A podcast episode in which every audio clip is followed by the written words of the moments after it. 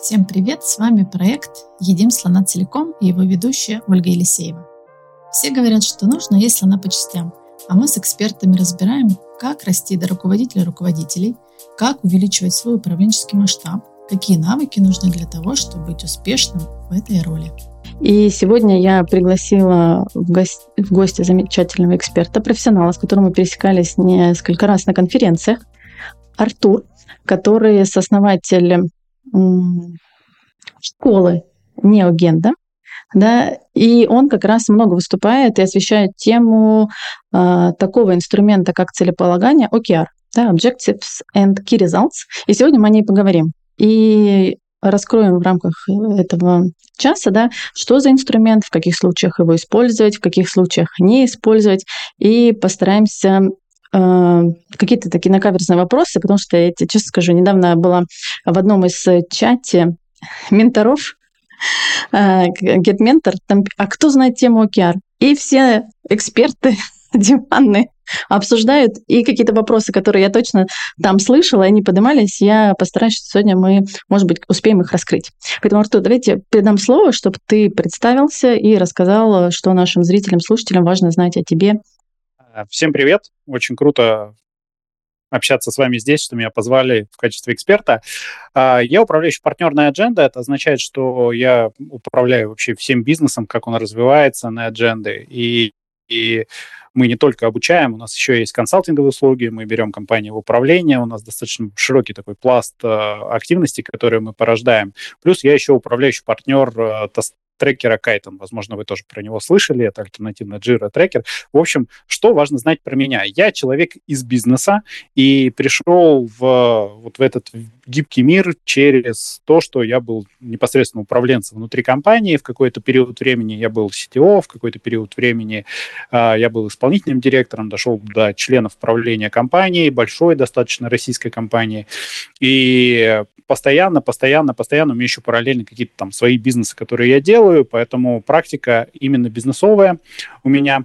И вторая важная составляющая, что тоже про меня надо знать, э, я начал применять OKR с 2017 года. У меня первый кейс внутри компании, когда мы стали применять OKR, когда это не было супер хайпом, когда не было кучи экспертов вот когда в чат напишите, кто эксперт по OKR, вам все ответят, что все мы тут эксперты по OKR. Вот тогда ты напишешь OKR, все такие, что это? Это какая-то болезнь, наверное. Вот. И ничего другого не было слышно. Вот сейчас уже вот эти эксперты модно говорить, что они тоже с 2017 года. Тогда еще только там два-три кейса в России было, у кого можно было спросить вообще, а что это такое. И мы связывались с ребятами из Гугла, из Фейсбука, и вообще спрашивали, задавали вопросы, а как вы работаете? И пытались как-то вот этот опыт на себя смачивать, на свою бизнес-задачу, которая у нас стояла. У нас была задача объединить большую компанию, это ритейлер был, и нам надо было объединить менеджмент вокруг достижения общих целей, и тогда вот как раз э, нашли такой для себя инструмент. А давай, прежде чем э, мы расскажем про инструмент, вот с учетом твоего да, богатого, разнообразного опыта собственного, консалтингового. Вот э, по твоему мнению, любопытно, в какой момент и какого уровня руководителей э, важно заниматься вообще целеполаганием? Например, тем лидам надо меня... заниматься или нет? Угу. Для меня как бы вопрос целеполагания – это а, неминуемая часть вообще работы с другими людьми. То есть если у вас в подчинении есть хотя бы там один-два человека, то вы уже должны заниматься целеполаганием, потому что одна история, когда вы для себя обозначили вот свои личные планы и серию «бегу туда, хочу прийти вот туда», даже, допустим, не посчитали, а просто хотите туда бежать. И одному человеку это позволительно. Когда у вас начинает быть уже хоть какая-то группа людей, то вам в этот момент уже надо нести за них ответственность, а значит, более точно обозначать, что вы хотите получить от взаимодействия с этими людьми. И как результат надо прозрачно сообщить, что вы от них ждете, чего вы хотите достичь, и тем самым повысить очень сильно результативность э, вашего взаимодействия. То есть, если даже вы, может, не руководитель, да, может, проектный менеджер, да, то есть, если у вас есть какая-то команда, на которую вы куда-то ведете, то надо да. заниматься целеполаганием. Уже пора. Уже пора. Конечно, большие изменения происходят, когда им занимается, например, там SEO компании в это включен. Это просто масштаб, а на этом масштабе вы получаете значимые большие эффекты. Конечно же, там значимая история, когда там все вовлечены. Но по факту выделяют а, пять основных способов внедрения OKR. И первый из них это когда мы на всю компанию делаем, второй это когда мы берем какую-нибудь бизнес-линию внутри бизнес-линии это все реализуем, например, там какой-нибудь банк, э, розничное направление, вот давайте там здесь сделаем целеполагание. И это уже дает эффект, потому что вы концентрируете имеющиеся у вас ресурсы на их максимальном использовании а, и получении результата и тем самым, опять же, результат улучшается. А, третий вариант – это когда мы ставим в командах, вот, например, у вас маленькая команда, вам не надо чтобы SEO вам одобрил э, запуск OKR. В этом случае вы внутри своей команды можете просто сказать, ребята, а неплохо бы использовать какой-нибудь фреймворк, подход, договориться о том, куда мы идем. Давайте подумаем про цели. Все, вот классно. И внутри своей команды это сделать. И тут вы можете быть некоторым таким лидером мнений внутри команды, и это уже достаточно, чтобы запустить целеполагание. Можно говорить о целеполагании на уровне той же команды топ-менеджмента. Это то же самое. А, конечно же, тут тоже будут значимые изменения, но в этом варианте а, вы получите и синергию того, что люди между собой начинают взаимодействовать. И это тоже дает хорошие результаты. Вот. А вот Скажи, мы вот многие говорят про целеполагание, да, что это важно, но объективно не во всех компаниях есть то самое целеполагание, да, иногда даже от собственников ты просто получаешь какой-то результат, но давайте сделаем там плюс 15, плюс 20 процентов, и все. И тебе не говорят как да, это в каких-то ну, структурах, там, может, в компаниях, там, осознанных уже кого внедряется, да, там уже какое-то каскадирование еще есть. А вот если ты там руководитель там небольшой команды или средний менеджмент, вот по твоему опыту, откуда можно появятся вот эти вот цели, э, если тебе сверху их не спускают? Расскажу два вообще сценария таких больших. Первая история действительно, это когда сверху вниз спускают какие-то цели, и сверху вниз идет история, что, ребят, вот бежим туда, придумайте, как конкретно ваша команда влияет на динамику вот этой цели, и это называется, вот, собственно, W выравнивание, W стыковка команд э, в OKR, если мы используем, и тогда все понятно. Бывает история, когда возникает инициатива, наоборот, снизу. То есть мы находимся в разрыве. Кто-то не сделал домашнее задание. У нас есть хотелка сверху заработать много денег, у нас есть понимание снизу о том, э, в какой позиции мы на текущий момент находимся. И нам надо соотнести две эти вещи. И в этом случае удивительно, но как бы инициатива должна исходить снизу. Менеджмент снизу, люди, э, которые управляют командами снизу, должны между собой договориться о том, с помощью каких изменений они смогут достичь нужного, например, финансового результата, нужной финансовой хотелки. Потому что если они об этом не договорятся, каждый побежит в свою сторону, и будет проблематика. Поэтому абсолютно нормально, когда снизу формируется инициатива, формируется какая-то рабочая группа, появляется, например, тот же OKR снизу, и потом согласуется с верхним уровнем и говорится, уважаемый, например, SEO, вот ты захотел получить от нас столько-то денег. А, смотри, мы прикинули, сможем с помощью вот таких вот изменений достичь нужных тебе показателей. Тебе это ок или не ок? Ну, и там пойдет какая-то коммуникация, и а, сформируется, ну, не компромисс местами, но реально а, способ достижения нужной хотелки. Это нормально, это тоже дает результат. Это является, с одной стороны, ситуацией безысходности, потому что людям приходится а, озаботиться о будущем, озаботиться о том, чтобы понимать, как совместно действовать, и это работает. А можем еще э, несколько, может, из твоего опыта примеров да, привести? Ну, то есть у тебя вы сказали цель, ты подумал с командой, как на эту цель вести, да? Некоторые да. берут цели, например, продуктовые, да, то есть вы разрабатываете какой-то там продукт или инициативу, да, из этого можно цели. А вот еще можешь из твоего опыта э, привести несколько примеров, откуда рождаются цели, если ты вот на уровне там middle менеджмента решил заняться целеполаганием? А, ну, в первую очередь, когда мы говорим про целеполагание, тут надо понимать, что цели берутся из текущих приоритетов. Откуда берутся текущие приоритеты? Текущие приоритеты берутся из, например, вот таких вот хотелок финансовых, что мы хотим достичь каких-то показателей, э, хотим достичь, например, позиции в рынке нужные, хотим достичь уровня сервиса какого-то. Второй момент, откуда берутся приоритеты? Из запросов клиентов. То есть клиент нам сообщает о том, что он хочет, чтобы мы сделали вот какие-то изменения в своем продукте. И он генерирует этот спрос. Иногда этот спрос очень а, открывающий двери. То есть э, клиент зачастую очень большое давление оказывает на продуктовую команду и может э, сформировать вот эту вот суперсрочную задачу, которая является приоритетом. Третья вещь – это понимание технического бэкграунда, понимание болей, которые есть внутри команды. Это тоже источник приоритета. Например, мы понимаем, что если мы сейчас нашу платформу в порядок не приведем, то ну, завтра, послезавтра мы уже не сможем привлекать клиентов, и, и это формирует э, такие важные, суперважные задачи. И когда вы говорите про целеполагание, вот эти приоритеты все надо вывалить на стол, а дальше раскладывать их, э, что более важно. И какие-то возьмутся в цели, исходя из того, что это сейчас супер важная, супер нужная история, а какие-то возьмутся как задел на будущее, потому что мы там следующий год иначе не сделаем. И так появляется, например, несколько целей внутри. И вот эти приоритеты, они, опять же, бывают разного толка. То есть часто выделяют два вида команд. Это продуктовые и сервисные команды. Продуктовые, которые вот напрямую взаимодействуют с клиентом, с рынком, бегут что-то исследуют, бегут, а, понимают там, как нам лучше спозиционировать продукты, а есть сервисные, там какие-нибудь команды биллинга, какие-нибудь команды бухгалтерия, которые в бэк-офисе находятся, mm-hmm. и к ним прилетают запросы уже из продуктовых команд. И вот э, история постановки целей, она про то, что если вы с рынком взаимодействуете, для вас в большей степени влияет это запросы клиентские и понимание, что в рынке происходит. Если вы находитесь в бэк-офисе, для вас больше влияет это какие-то технические долги, какие-то проблемы реализации, а, какие-то планы, которые делают продуктовые команды себе, что они вообще хотят реализовать, где они сейчас упираются в нашу платформу.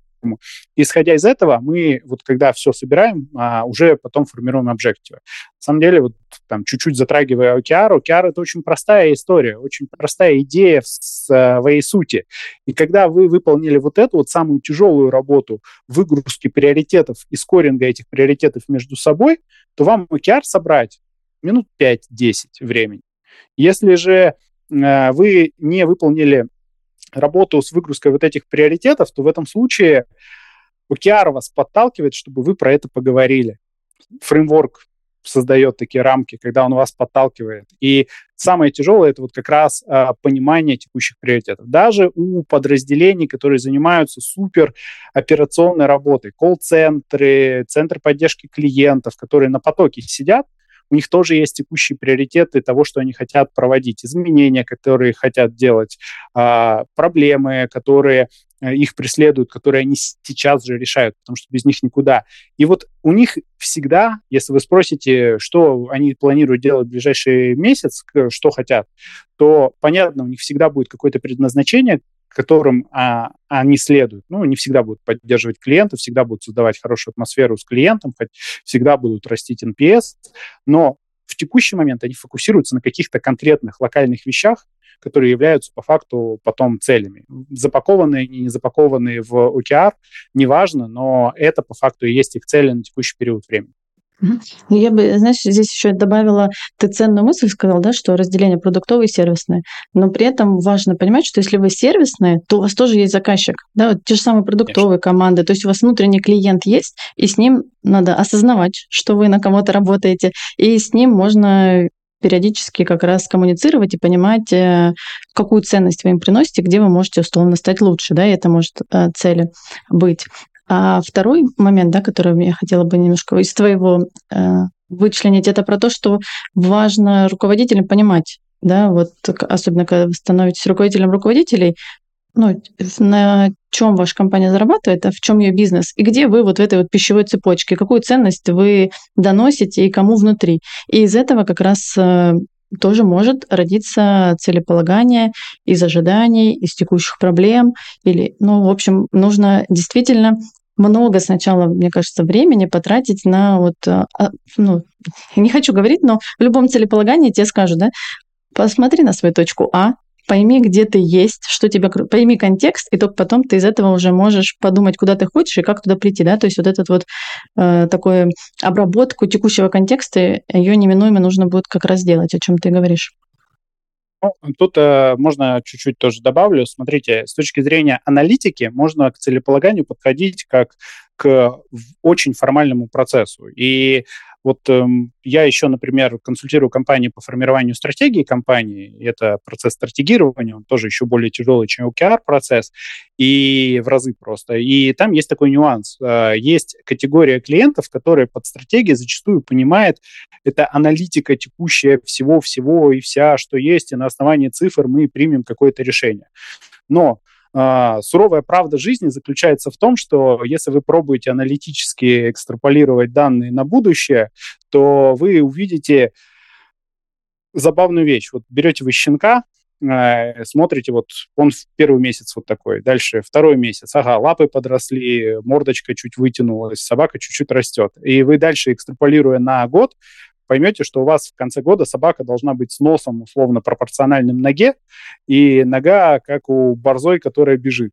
Но в жизни же так не происходит, и поэтому как бы аналитика, она важна в меру. И в первую очередь целеполагание не надо откладывать на потом. Если у вас сейчас нет аналитических данных, например, юнит экономики каких-то, а, цифр э, обратной связи по тому, как работает ваш сервис, ваше подразделение. Это не значит, что вот когда мы все это посчитаем, тогда мы к целеполаганию вернемся. Это как раз вот очень большая ошибка. Надо исходить из тех данных, которые у вас есть сейчас, из тех болей, которые есть сейчас, и анализировать в первую очередь их. И как только вы их поймете и выделите из них приоритеты, то ура, у вас уже на квартал, например, сформированы цели, у вас сформировано а, ключевое направление, куда вы двигаетесь. Но в голове вы держите, что, ага, в прошлый раз нам цифр каких-то не хватило, аналитик не хватило. И давайте вот их попробуем посчитать, пока действуют текущие цифры.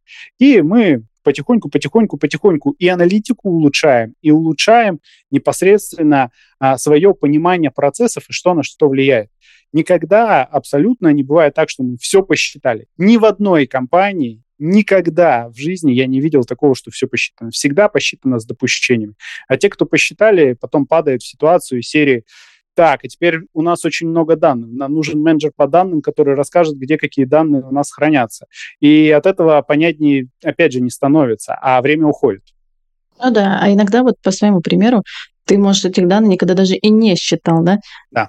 И ты можешь тоже какую-то себе цель поставить, просто предположить какие-то цифры, и потом уже набирая какую-то реальные данные, реальную статистику, уже корректировать.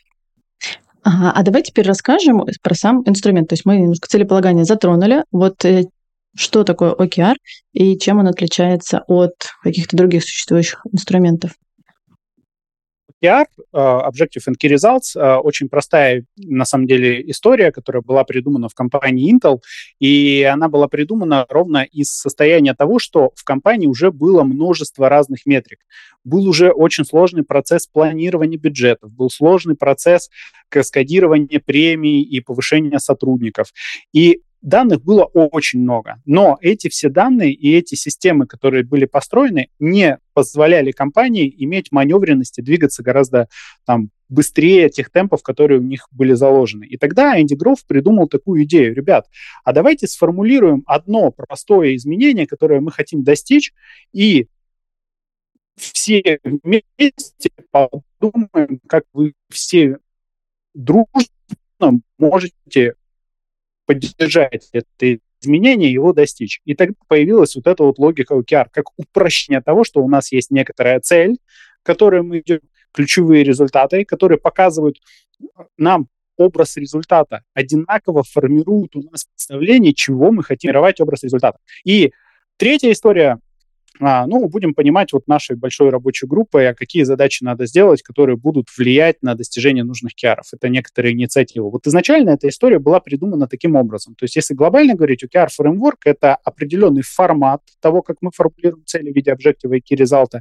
и набор активностей по отслеживанию динамики этих киаров, чекины они называются, а, подведение итогов ретроспектива и там Потом еще стали формироваться другие каденции, другие встречи в океаре для а, петли обратной связи для того, чтобы улучшать сам процесс целеполагания, а, результаты, которые мы достигаем, и как бы весь фреймворк начал расти. На текущий момент это вот а, уже большое количество всего в вот этих вот инструментов, которые вы можете применять у себя. Ну, я по своему опыту скажу, давай немножко тебе предысторию расскажу. Я с OKR познакомилась, наверное, во время ковида. И вот мне как раз попалась книжка «Измерять самое важное». И она настолько перевернула мой мир, что я думаю, Поставь. боже, теперь как же мы без этого раньше жили? И вот она как-то совпала по времени, что или в преддверии ковида. И э, потом у нас было факт годового ну, собрания какого да, потому что там же ковид, не, все непонятно, как теперь жить, существовать. У нас начали там учащаться количество встреч, да, чтобы для общей синергии. И у сотрудников начало запрос быть, да, вот где цели, как мы теперь будем жить вот в этом вот непонятном, непредсказуемом мире. И э, я помню, в тот момент я своему руководителю просто порекомендовала книжку, так вот подложила, говорю, книжка хорошая, почитай, пожалуйста. И вот он прочел книжку, ему тоже откликнулось, и мы запустили этот э, механизм э, ну, составления да, океаров. Вот ты легко рассказываешь, но сейчас я понимаю, да, что на самом деле ну, там не так-то легко. Во-первых, было тяжело, а выбрать, а что там, условно, один-два фокуса. Потому что тебе кажется, что тебе просто надо все делать, и если ты все не будешь делать, ты никуда не прибежишь. Ну, и второй момент, что было э, самое да, сложное, может быть, цель и можно сформулировать, да, вот key results – это как ты поймешь, что цель достигнута, по каким критериям. И тут, вот тут, если ты себе такие вопросы не задавал раньше, то здесь просто вот мозг просто ломается, и ты такой думаешь, а как я пойму? А сколько мне критериев надо, через сколько я критериев пойму, где эти количественные показатели. То есть концептуально все легко, а когда ты начинаешь в жизни это использовать, вот мы вот точно с такими проблемами столкнулись. Дьявол в мелочах. И вы не единственная компания, которая столкнулась с такими сложностями. Действительно, дьявол очень сильно в мелочах. Если говорить про книжку Джона Дора, она отличная, и это отличный как бы вирус, который можно подсовывать кому-то для вдохновения, потому что она рассказывает больше примеры больших компаний, как э, когда-то э, применялся OKR, и э, что важно знать, вот если вы уже какой-то эксперт в OKR, э, эта книга не является гайдом по использованию OKR. Она является вдохновением для того, что этот инструмент работает. А дальше у вас начинают вот эти вот вопросы возникать, а как это делать? И сейчас уже есть э, инструменты и подходы, которые позволяют вам более качественно подойти к формированию объективов key result. То есть уже алгоритмы есть, как это делать, не просто из серии, ну, сформулирую, а есть определенные рамки того, как это делать. Ну, давай пример приведу, очень простой. Вот смотрите, если вы говорите про объективы, то в первую очередь э, надо задать вопрос себе, а какой фокус приложения усилий? То есть куда мы прикладываем свои усилия. Второе, а что мы с этим фокусом хотим сделать? Какое изменение? Например, чего у нас не было, оно появилось. Что нас не устраивало, нам надо это изменить. Всегда объектив — это про ключевую трансформацию. И всегда объектив — это про то, ту гипотезу, которая даст вам максимальный результат для вашего бизнеса сейчас. И да, вы находитесь в многообразии всего, но вот из этого многообразия приоритетов надо вытащить то, где будет переломная точка для вашего бизнеса, где вы выстрелите лучше всего. Или то гипотеза, в которую вы верите больше всего, и это является самим по себе объективом. А, фокусом может быть это какой-то сегмент клиентов, регион, продукт, а, этап воронки, с которым вы хотите что-то сделать. Это вот как бы точка, куда вам надо попасть своей стрелой, и если вы в нее попадаете, то у вас значимый результат становится. И для формирования объектива можно идти несколькими путями. Можно, как я уже сказал, выгружать а, текущие приоритеты, а можно пойти вторым путем и пойти от юнит-экономики, пойти от э, модели финансовой вашей компании и найти точку, в которой, если вы сделаете изменения, например, на 1%, поиски точки роста это называется, а, то вы получите значимый прорыв внутри компании. И как только вы нашли точку роста, такие, ага, а с помощью какого фокуса мы это сделаем, какое изменение надо произвести. И у вас тогда цели формируются уже больше инструментально. То же самое с ключевыми результатами. То есть ключевые результаты вы придумываете не с чистого поля. Первый вопрос, который вы за себе задаете, это а как, э, находясь в конце периода, например, мы ставим на год, вот 31 декабря, я пойму, что я сделал эту цель классно. Вот образ результата. Какое изменение я сделал? Что поменялось? Вот я нахожусь сейчас 1 января и 31 декабря. Что изменилось кардинально? Что стало по-другому? Что вот появилось из того, что не было? И а, у вас появляются там один-два ключевых результата. Самое главное. Второй а, способ формировать ключевые результаты – это искать слова, а, расплывчатые формулировки. Например, а, я хочу перейти на производительную платформу. Вот слово производительное разные люди в компании понимают по-разному. И тут стоит ответить на вопрос, а как мы будем мерить вот эту производительность? Например, количество операций в секунду, которое может переваривать наша платформа а, в пике. Отличная метрика. Вот, пожалуйста, у вас ключевой результат. И на каждое слово, размытое вот это вот в туманное, вам надо придумать свой ключевой результат. И вот у вас появляется вторая группа ключевых результатов. Третья история. А насколько вы понимаете по ходу движения, что вы идете правильной дорогой? Потому что результат он будет в декабре, и некоторые метрики, они чуть-чуть запаздывают, но вы уже сейчас должны видеть, что вы в нужном направлении двигаетесь. Какая метрика это поможет нам отследить? Зачастую, например, в продажах это история про предыдущий этап воронки. Если мы наполнили предыдущий этап воронки, значит, действительно, мы там близки там, к следующему этапу. И давайте это поставим тоже в ключевой результат. То есть уже формируется вот эта база подходов того, как сформулировать ключевые результаты. Тут уже не так, что ты сидишь и такой, блин, а какие бы придумать? Я про эти ключевые результаты никогда не думал. То есть есть подходы, мы этому учим, мы про это рассказываем, вот как раз у нас на курсе OKR практик, там именно делается акцент на том, что как сформулировать цель, как э, дойти до этой цели, исходя из приоритетов, как подобрать правильные ключевые результаты, как они между собой матчатся, каким объективом какие ключевые результаты лучше использовать, потому что объективы тоже разных видов уже бывают, и сейчас уже гораздо проще это все делать. Самый сложный вопрос, самый тяжелый, и тут вам, как говорится, никто не поможет, это все-таки выбрать одну, две, три точки приложения усилий, фокус, который вы хотите поменять. Ты, кстати, меня поправь. А, раньше, когда, да, вот я только изучала, там а, мне казалось одним из ну, короче, технологий, да, и ключевым в OKR было, что они не, не долгосрочные. То есть изначально, по-моему, даже говорила, что они ставятся на три месяца, на, ну, квартальные. А, время постановки объектива, а, вообще OKR в целом, привязано к вашему производственному циклу. За сколько времени вы что-то можете сделать. Или оно привязано к рыночным событиям. То есть э, если у вас есть рыночное окно возможностей, извините, пожалуйста, как бы, но надо в него впрыгивать, и вы имеете определенные рамки. Поэтому верхнеуровневые OKR, это OKR уровня компаний, они обычно ставятся вот на какой-то длительный период. Если вы условно можете а, сделать ну, то есть вы ставите на год а, и задаете себе вопрос, можете мы это сделать за полгода? Вы говорите, да, можем сделать за полгода. Поставьте на более короткий срок. То есть зажмите себе рамки побольше, тем самым у вас появится во времени пространство маневра.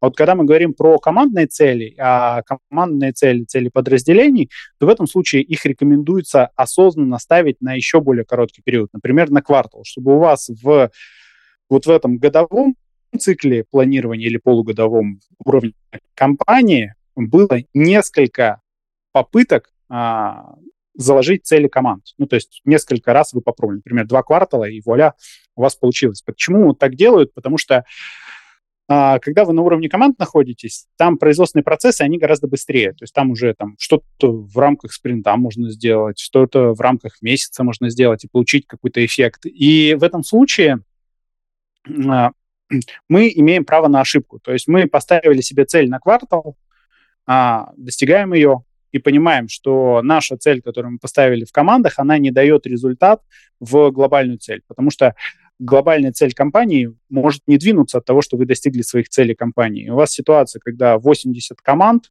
все свои цели достигли, а стратегически вообще не дрогнуло, потому что делали не то. И тогда у вас есть второй квартал, на то, чтобы что-то переосмыслить, переосмыслить, передумать и все-таки достичь стратегическую цель компании.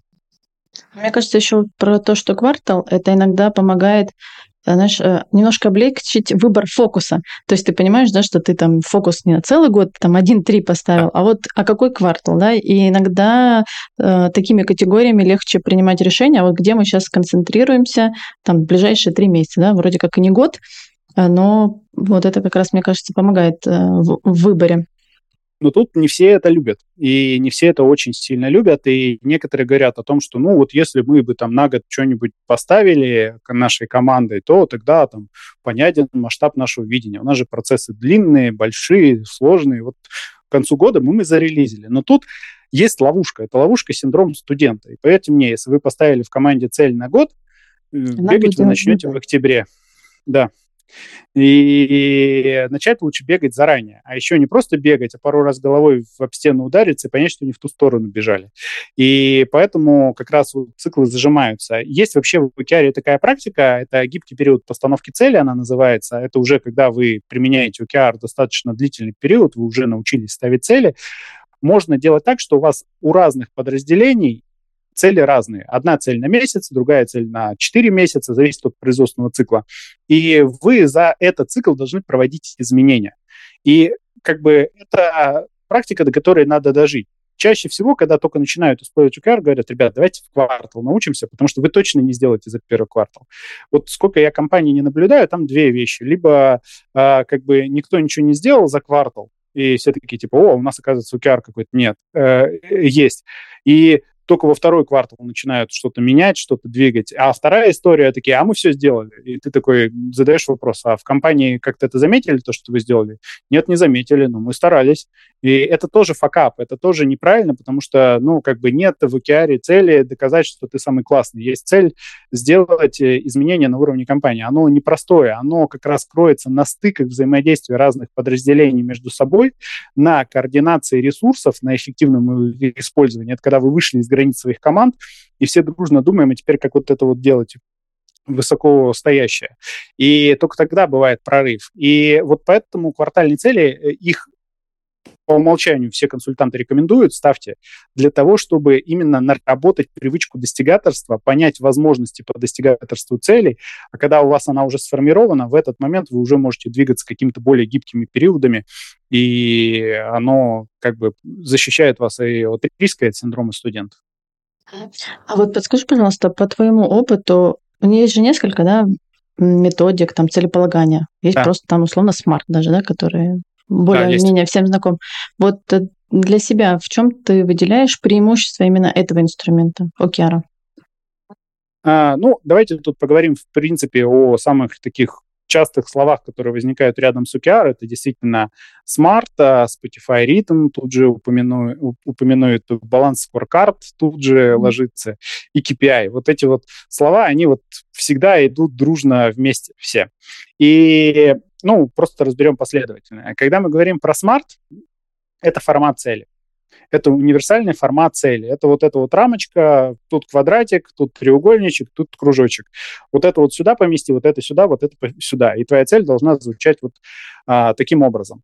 С точки зрения OKR, а, они очень хорошо дополняют э, друг друга. Если у вас в компании до этого были смартовые цели, то вы очень легко конвертируете в OKR. Но кроме того, что в OKR есть формат цели в виде объектива, фокуса приложения усилий, key результатов, которые показывают а, как выглядит образ результатов, и имеет конкретную рамку по времени, за которую вы этот OKR должны достичь, у OKR есть еще каденции, есть еще встречи, петли обратной связи по налаживанию процесса целеполагания и достигательства этих целей. В смарте этой части нет. И Поэтому вы можете использовать SMART, но на усмотрение человека, руководителя, потом будет организация вот всего остального хозяйства. Стыковки с другими командами, отслеживание прогресса, ретроспективы. Конечно, можно самому это все построить, но в OKR это вот в коробке, как говорится, заложено, и тем самым а, вероятность достижения как бы, результата, она сильно повышается. А, если мы говорим про историю, связанную с KPI, то KPI и OKR тоже существуют одновременно в одной компании. KPI — это Key Performance Indicator, ключевые показатели эффективности того или иного подразделения, либо KPI компании целиком. И KPI, они будут всегда. Даже если вы их не считаете, вы плохо к ним относитесь, они вам не нравятся, вы слышали о них что-то плохое, неважно, они у вас есть. И ваш руководитель для себя формулирует 1, 2, 3, 5 KPI, которые он от вас ожидает. Они могут быть неявными, но они у вас, как всегда, присутствуют. Когда есть какая-то деятельность, за ней всегда стоят какие-то цифровые показатели, которые показывают, что эта деятельность проходит хорошо. Любое подразделение имеет свое предназначение. Ради чего-то оно создавалось. Раз оно создавалось, в него инвестировали, значит, от него ждут какой-то отклик в циферных показателях. И KPI присутствует абсолютно всегда. Дальше вопрос OKR. OKR это история про изменения, которые мы делаем. И тут я приведу вам простой очень пример. Смотрите, основная история предназначения команды продаж – это приносить деньги в компанию. Ничего другого. Приносить деньги в компанию. И э, мы всегда заняты тем в отделе продаж, а где бы нам эти деньги добыть, как бы нам их принести в компанию. И в какой-то период времени, например, вот в начале года, мы понимаем, что в этом квартале мы заработаем основные деньги, например, если будем продавать в новый какой-то регион. Мы занимаемся теми же самыми продажами. Но для нас фокусом является новый регион, который мы еще не знаем. И это является OKR. То есть KPI для нас – это заработать план продаж, который мы хотим получить, э, цель финансовую, которую мы хотим получить. Но рычаг достижения – это вот этот регион, где мы стрельнем. И фокус тогда появляется выйти в новый регион. И соответствующие ключевые результаты, объем продаж от этого региона, количество клиентов и так далее. И они существуют одновременно. KPI показывает текущие тренды выполнения предназначения, а OKR – текущий фокус команды за счет чего они эти KPI будут делать. Иногда KPI могут стоять в ключевых результатах, такое бывает, но для этого в ключевых результатах объем а, цифр выше, чем просто в KPI. То есть он дизраптится, так называемый, то есть сломает тренд, и говорится о том, что, ребята, а если мы будем двигаться, как двигались, у нас будет, скорее всего, KPI значение. Давайте попробуем пересмотреть эту историю. И вот они живут спокойно в одной компании. Если мы э, говорим про баланс скоркарт, например, то баланс скоркарт — это вообще технология для проведения стратегических сессий. Она не для того, чтобы обеспечивать выполнение каких-то целей. Она а, создана для того, чтобы вы задумались об определенной категории вопросов, ответили на них и а, сформулировали цели. Вот эти цели можно дальше запаковать в OKR, и OKR а, будет инструментом, который обеспечит достижение нужных целей. То есть OKR в этом случае не только целеполагание, но и цели достижения. Баланс scorecard — это не инструмент, который замещает OKR, который его, опять же, дополняет. И каждый из них решает свою, свою такую маленькую задачу. Ну, совсем пару слов уж скажу про Spotify ритм. И хорошая очень идея вообще все, что сделано Spotify, очень интересно методологически и очень крутые доработки. Но Spotify ритм работает в комплексе с остальными элементами Spotify. Если вы не собираетесь сделать музыкальный сервис, э, то в данном случае стоит задуматься, а надо ли оно вам, и можно пойти более простыми и классическими подходами. В этом случае OKR тоже работает. Spotify, OKR очень часто а, двигаются самостоятельно. А если я еще тоже правильно помню, что одно из отличий, что чаще всего да, KPI это все-таки про деньги, то есть, э, вот, ну, как ты говорил, есть какие-то показатели, и чаще всего у руководителей стоят. И э, у них премирование зависит от того, выполнят они эти KPI или нет, они подвязаны на деньги. Но, насколько я помню, теорию да, океаров, там про э, нет, не должно быть связи с деньгами. А, тут отвечу следующим образом. Смотрите, есть определенная такая а, коллективная дисфункция а, в России и в русскоговорящем мире о том, что KPI это всегда про э, доход, это всегда про премирование, я бы эти вещи отделял, потому что не во всех компаниях, не всегда KPI означает премирование, повышение и так далее. А, KPI — это именно показатель производительности и работоспособности подразделения. И в оригинале это всегда так. Это Key Performance индикатор. Как мы понимаем, что мы перформим. Все. За этим ничего не стоит. Просто уже дальше к KPI почти всегда начинают привязывать э, вопросы премирования. И вот OKR говорит нам о том, что, ребята, не надо привязывать э, премирование к OKR. Это два разных мира. Почему? Потому что OKR — это гипотеза. Вы делаете ставку на что-то, исходя из текущего вашего понимания приоритетов, понимания рынка, понимания гипотез, которые у вас стоит. И привязывание, премирование к OKR — это примерно как привязывание зарплаты продукт-менеджера от того, как он будет проверять гипотезы. Ну, в 30% случаев только гипотезы могут стрелять. И то не факт. Одна выстрелит, и вы получите x10, а другая x00005. И никто вам заранее это никогда не скажет. И для человека, если такую привязку делать, это для него лотерея. Получу я зарплату завтра или не получу. Зачем мне вообще заниматься тогда?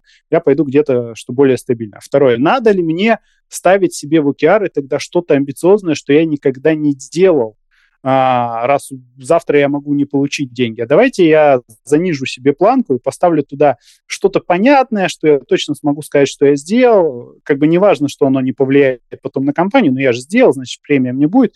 И вы тем самым создаете проблемы для выбора людей, что они должны за это биться, но как бы не уверены быть в завтрашнем своем мне, и, ну, работают вот эти дисфункции. И поэтому, когда я вот пример привел с продажами, тут же история какая? Они премию получают с продаж, то есть с KPI. И тут логика вся работает. Но как раз диалог э, коммерческого директора с э, менеджерами продаж, с руководителями групп продаж, она в том и состоит. А где вот та гипотеза, в которую мы максимально верим? И OKR мы можем переставлять хоть каждый месяц, каждый чекин.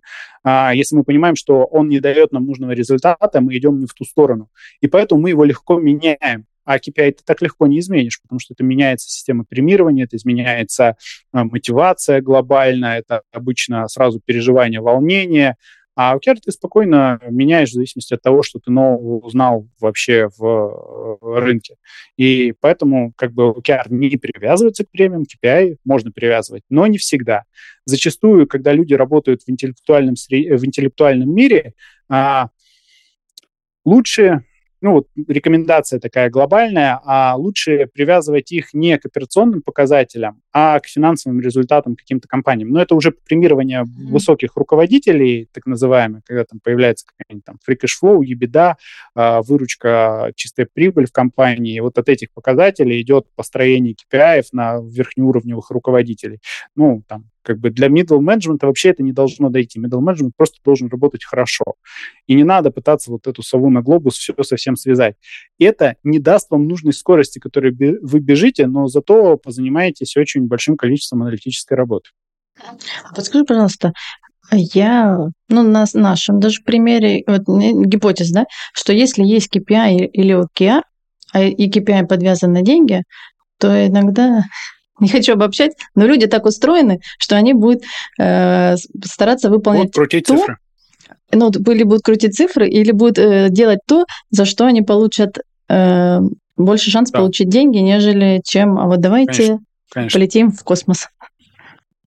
Да, И конечно, что вы тут конечно, рекомендуете? Да. Дома дети кушать хотят сегодня, а, вот, а компания, ну, как бы она приходит и уходит. Ну, там примерно такая логика. И в этом случае очень внимательно надо относиться к тому, как вы формулируете KPI. Почему я вот в предыдущем спиче сказал, что а, как э, не надо привязывать историю людей к операционным показателям, потому что как раз вы их четко привязываете ментально к конкретным вещам. Об этом должен думать менеджмент это их проблематика, а, как организовать работу в имеющихся ресурсах. А у людей вопрос очень простой. Их повысят завтра или не повысят. Но вопрос безопасности для них должен быть закрыт. Что кушать будет что, и как бы не зря я пять лет учился в университете, а потом еще проходил десяток курсов для того, чтобы быть суперкрутым специалистом. Зарплату людей формирует удивительно, но рынок и рыночный спрос. И зарплата людей должна быть привязана к рыночной динамике того, сколько стоит каждый кандидат, а не к операционным показателям, которые есть. Это только в ряде случаев, например, у продаж. У них рынок так устроен, что у них там сразу идет дробление а, доходной части на проценты, процент оклада, процент KPI, процент а, каких-нибудь премий. А, у них так рынок устроен. И в этом случае там появляется более сложная система, потому что ты можешь впрямую связать э, работу этого человека с э, деньгами. Вот. Но как бы разработчиков и там, дизайнеров вообще не надо к этому привязывать. Они просто должны работать хорошо и не думать о всех вот этих сложных перипетиях. Это всегда заканчивается не классно. А, иногда в силу защиты KPI, не знаю, я видела пример, когда э, они, ну, материальная, да, мотивация, они способствуют тому, ну, если вот существовал какой-то там, не знаю, процесс испокон веков, и тебе его надо резко поменять, ну, относительно резко, то денежная мотивация этому способствует быстрее, нежели чем ты будешь там на уровне менеджмента, на уровне культуры или еще что-то менять. То есть я видела такие примеры, что как только появилась денежная мотивация, большая часть раз и резко перестроились и адаптировались, и начали активнее участвовать во внедрении каких-то изменений. Не, э, короче, сопротивление немножко спадает, когда есть вот такая... Я не спорю, что в ряде кейсов э, этот инструмент дает хорошие результаты. Это именно инструмент, который подходит под конкретную историю, под конкретные кейсы. Но если вы его рассматриваете как инструмент, подходящий под любые задачи и всем надо KPI, вы немножко тут ошибаетесь. Потому что, опять же, надо понимать, что у человека в голове есть определенный финансовый порог, а, до которого он будет биться за что-то, а после достижения определенного финансового порога он скажет, ну и бог с ним. Я, в общем, свои... Не так нормально. Нужные, не так нормально. И там вот это вот как очень жесткое, на самом деле. Если вы думаете, что оно пропорционально, и это прямая линия, это вообще не так. То есть там как бы такая вот загибающийся. То есть порог пробили, все, ребят, делайте, что хотите. Какие удобно придумываете формулы расчета премии и так далее. Оно уже не будет работать. Это раз. А во-вторых, э, ну, как бы это может давать краткосрочный эффект, потому что люди шевелятся в моменте, в моменте изменения. Потом они понимают, как это работает, как это накручивают, хакают систему, и для них становится вообще все понятно, и как бы э, возникают такие дни, когда человек может сказать, так, вот тут мы работали, все хорошо, вот извини, пятница, мне сейчас вот этой ерундой надо позаниматься для того, чтобы я потом премию получил. Как бы, и все понимают, что они уже ерундой занимаются, просто для того, чтобы отчеты заполнить, там 500 миллионов звонков за день сделать, просто потому что они в отчет падают нужный и так далее. И тут возникают дисфункции. Вот. И я с тобой соглашусь, что при желании любую систему можно хакнуть. Легко. есть, э, и люди быстро смекают, где, как, зачем, почему подкрутить, интерпретировать, чтобы улучшить свои результаты. Поэтому да, здесь да. большая задача менеджмента и продумать, и потом э, действительно на каких-то там лидерских качествах или еще что-то следить или вдохновлять или... так, чтобы не было желания хакнуть систему или отбиться от какой-нибудь метрики, чтобы они ко мне не привязывали, рассказать, какая она сложная, как все на нее в этом мире влияет, поэтому я ее брать, конечно, не буду. Особенно с вот этими ребятами-соседями, я точно знаю, что они балбесы, не буду с ними как взаимодействовать. Не дай бог мне эту метрику вменят. Вот. И тут есть, опять же, некоторая разница. Я вот работаю с российскими, с международными компаниями в том числе. И удивительная история. Вот если в России как бы все-таки там а, действительно там где-то пытаются поломать систему и так далее, а, но при этом относятся с головой к тому, что они делают. Ну, то есть, если вы хотите нарастить количество продаж, то, скорее всего, в российских компаниях а, вряд ли люди будут пытаться продавать по цене ноль. Ну, то есть все равно как бы стоит же вопрос, что не просто на продавать, а на продавать, собственно, с каким-то результатом, и это у нас нормально воспринимается. Вот удивительный для меня факт в международной компании, если вы поставили KPI какому-то менеджеру, для него никаких границ не существует. То есть будьте уверены, он завтра пойдет продавать по цене ноль, потому что у него такой KPI. Он скажет, ну, как бы мой руководитель не выполнил свою задачу, он неправильно мне сформулировал. Я сделал то, что хотел, сделал, платите. И как бы он будет абсолютно прав. То есть там супер жесткая логика, и ты с этим ничего не сделаешь. И тут вот как бы культурная граница, она такая, поэтому, э, ну, про это можно много говорить, но как бы суть она такова, что если вы можете не ставить KPI, э, привязанные к премированию, не ставьте их, пожалуйста, вам тем будет легче жить. Вам проще будет управлять этой системой, она более подвижная. И мне кажется, вот, э, что как раз в чем ценность OKR, потому что тогда это э, одна цель, objective, и несколько э, ключевых результатов, да, и ты как да. раз можешь за счет этих ключевых результатов сбалансировать, да, что у тебя и продажи должны вырасти, и, например, да. выручка или маржа быть столько-то процентов. Ну, и ты как раз за счет этого балансируешь, чтобы не прийти ну, к какому-то такому результату, который Конечно. не устроит никого, не устроит бизнес.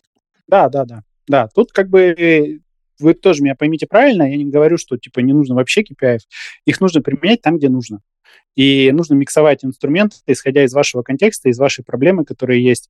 И не бывает так, что вы одним инструментом закроете все свои потребности. Вы всегда будете находиться в ситуации, что текущую боль надо решать вот именно таким образом. По текущий контекст подходит вот эта история.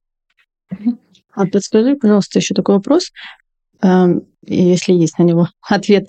Есть ли какие-то критерии, вот когда точно стоит пробовать, да, внедрять эту методику, а когда, может быть, условно рановато? А OKR мы для себя, по крайней мере, и формулируем такую мысль, что OKR не бывают одинаковыми. Они зеркалят некоторую процесс внутри компании, некоторый уровень осознанности бизнеса внутри компании. Они не бывают всегда. Вот прям всем один и тот же подход. В разных компаниях они разные. И вот этот уровень а, осознанности бизнеса, зрелости бизнеса, он растет по мере того, как вы начинаете работать с цифрами, работать с данными. И OKR также эволюционирует как компания. Он отражает понимание бизнеса компании. И в этом случае вы можете применять OKR абсолютно всегда. Можно брать маленькую команду, маленький стартап, где вы только начали что-то делать. У вас будет низкое понимание того, какой результат вы можете получить. Но у вас OKR будет уже гипотезой и текущим фокусом, он будет работать. Когда вы в гигантской находитесь корпорации, вы, в принципе, можете не знать, э, как ваша команда влияет на бизнес-результат компании. У вас может быть связан с этим объектив. Это тоже абсолютно нормальная история. Единственный есть а, момент, когда мы не рекомендуем использовать OKR, это когда у вас запущен проект, причем он запущен уже достаточно давно, например, полгода, год, у вас используются техники проектного менеджмента, у вас проходит там, например, какая-то веха обсуждения статуса проекта даже с комитетом каким-то. И вот в этот момент вы такие, а давайте туда еще OKR запустим. Вот это даст очень негативные последствия, потому что вы, с одной стороны, поломаете а, проектные практики, а с другой стороны, это будет то организационное изменение, по которому, там, скорее всего, можно будет сказать, что О, вот вы OKR нам поставили, поэтому теперь мы проекты не реализовали с нужными показателями, занимались разбором с OKR. Вот проекты, которые запущены, лучше их не трогать. Все остальные случаи, когда а, вы находитесь в ситуации приоритизации, 100% OKR дает результат. Ну, других как бы ну, нет каких-то ограничений. Просто разные будут цели. Разные от ситуации, разные от команды, разные по качеству. И самое главное, если OKR дает вам изменения, он дает вам понимание, куда вы бежите, это отличный OKR.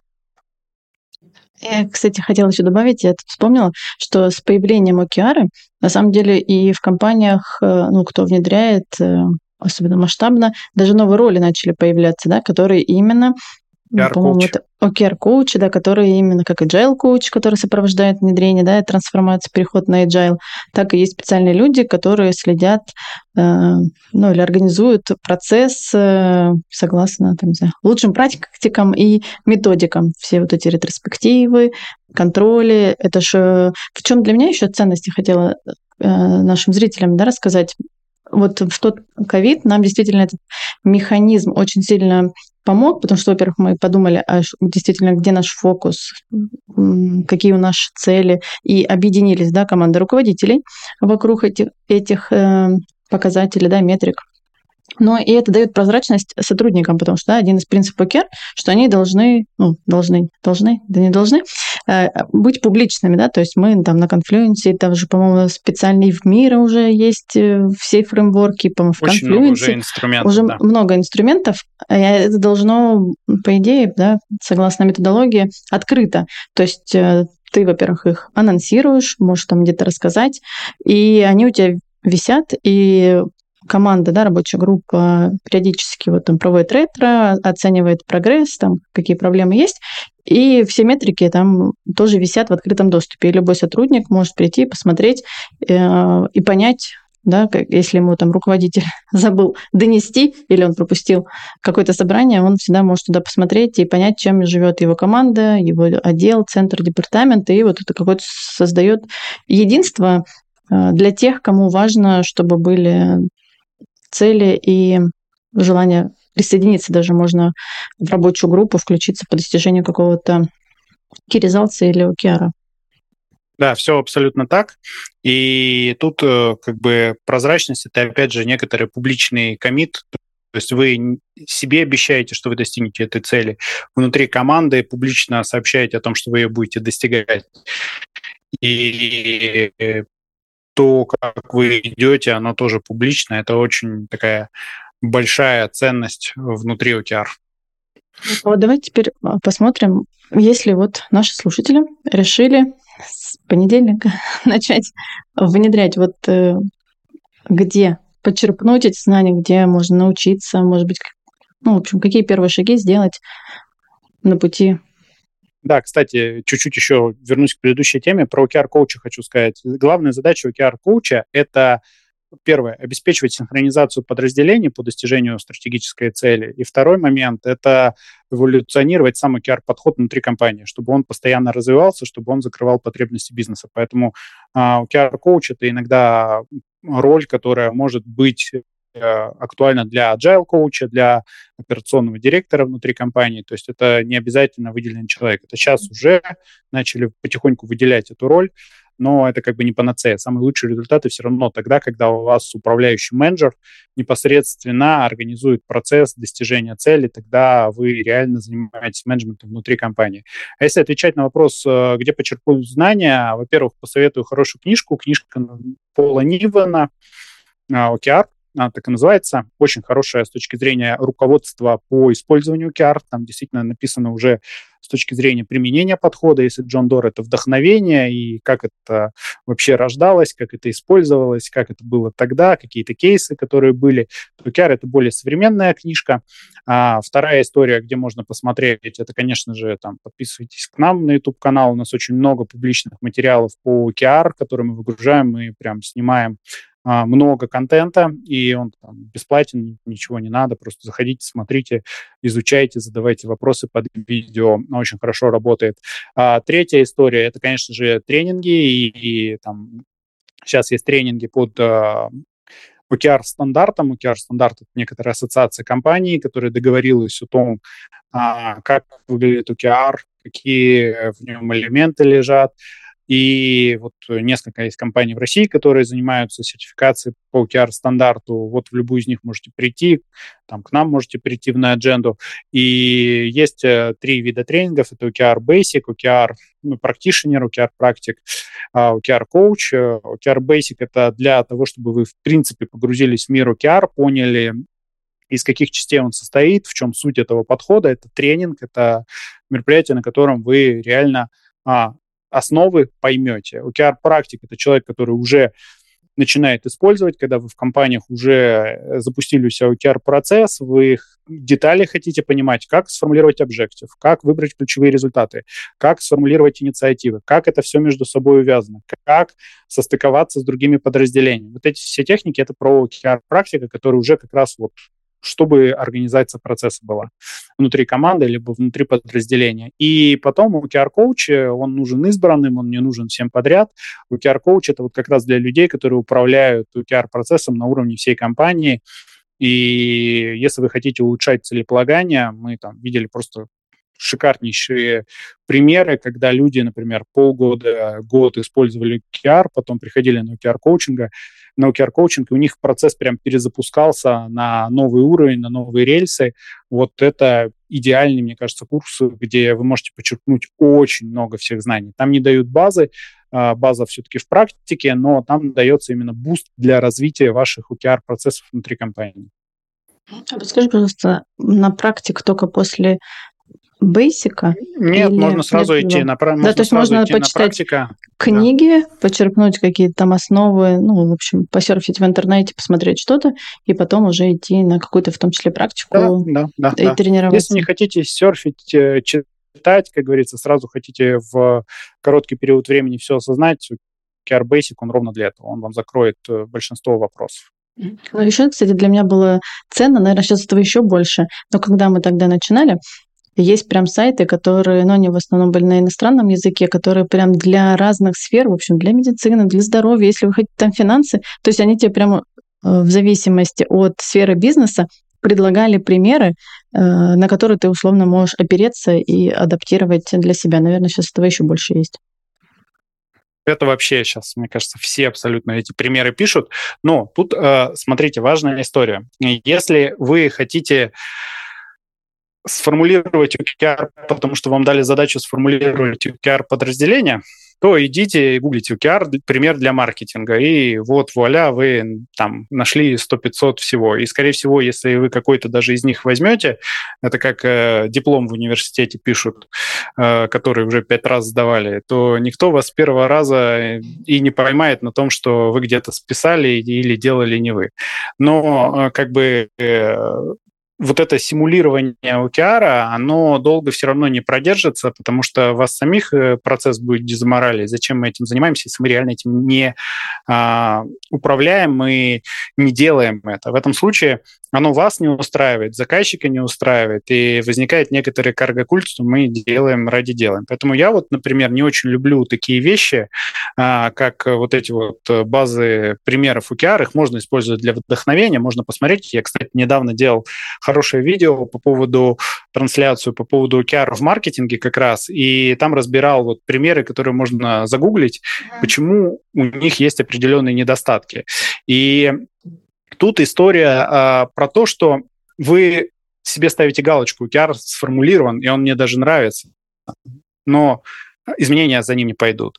Лучше выбрать приоритеты, а потом из приоритета собрать OKR. Можете даже мне в личку написать и сказать, вот смотри, Артур, у меня вот такие приоритеты, помоги мне запаковать в OKR. Я вам помогу запаковать, это будет просто. Или позадаю какие-то вопросы. А, реально там а, вы получите качественный результат, и он вам будет понятный и близок, чем форма сама по себе. Если сегодняшний эфир резюмировать этот час, да, то у нас получилось, что целеполаганием важно заниматься, даже если у вас небольшая команда. Лучше не откладывать, не копить э, статистические данные, а просто порассуждать с командой там, самостоятельно, с вышестоящими руководителями, да, в чем наш фокус, где мы хотим оказаться даже не через год, а может через три месяца, и почитать э, литературу, может быть, сходить на обучение, какие-то материалы посмотреть и начинать практиковать, и через э, этот опыт в общем, приобретать этот опыт уже на практике, а не в теории. Да. Все так? Да, все так. Да, Артур, спасибо тебе огромное. Я думаю, что мы сегодня за этот час, уже по такое время быстро дали какие-то ориентиры, да, и дальше кого эта тема вдохновит, заинтересует, тот уже может углубленно пойти дальше ее поизучать. Вот, но я, как и сказала, через книжку, если вы хотите внедрить и вовлечь рядом стоящих руководителей, вот у меня сработала книжка, и мы уже несколько лет э, не идеально, но по каким-то своим адаптированным океарам живем. Поэтому спасибо тебе огромное, что рассказал и показал широту, и дальше каждый для себя может уже определить, куда ему углубиться и прийти или к вам, или на э, ресурсы. И вижу, даже в личку можно написать.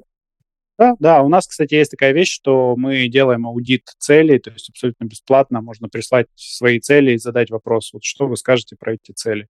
И мы вам напишем рекомендации, вопросы, замечания, которые есть по поводу цели, тоже абсолютно бесплатный продукт.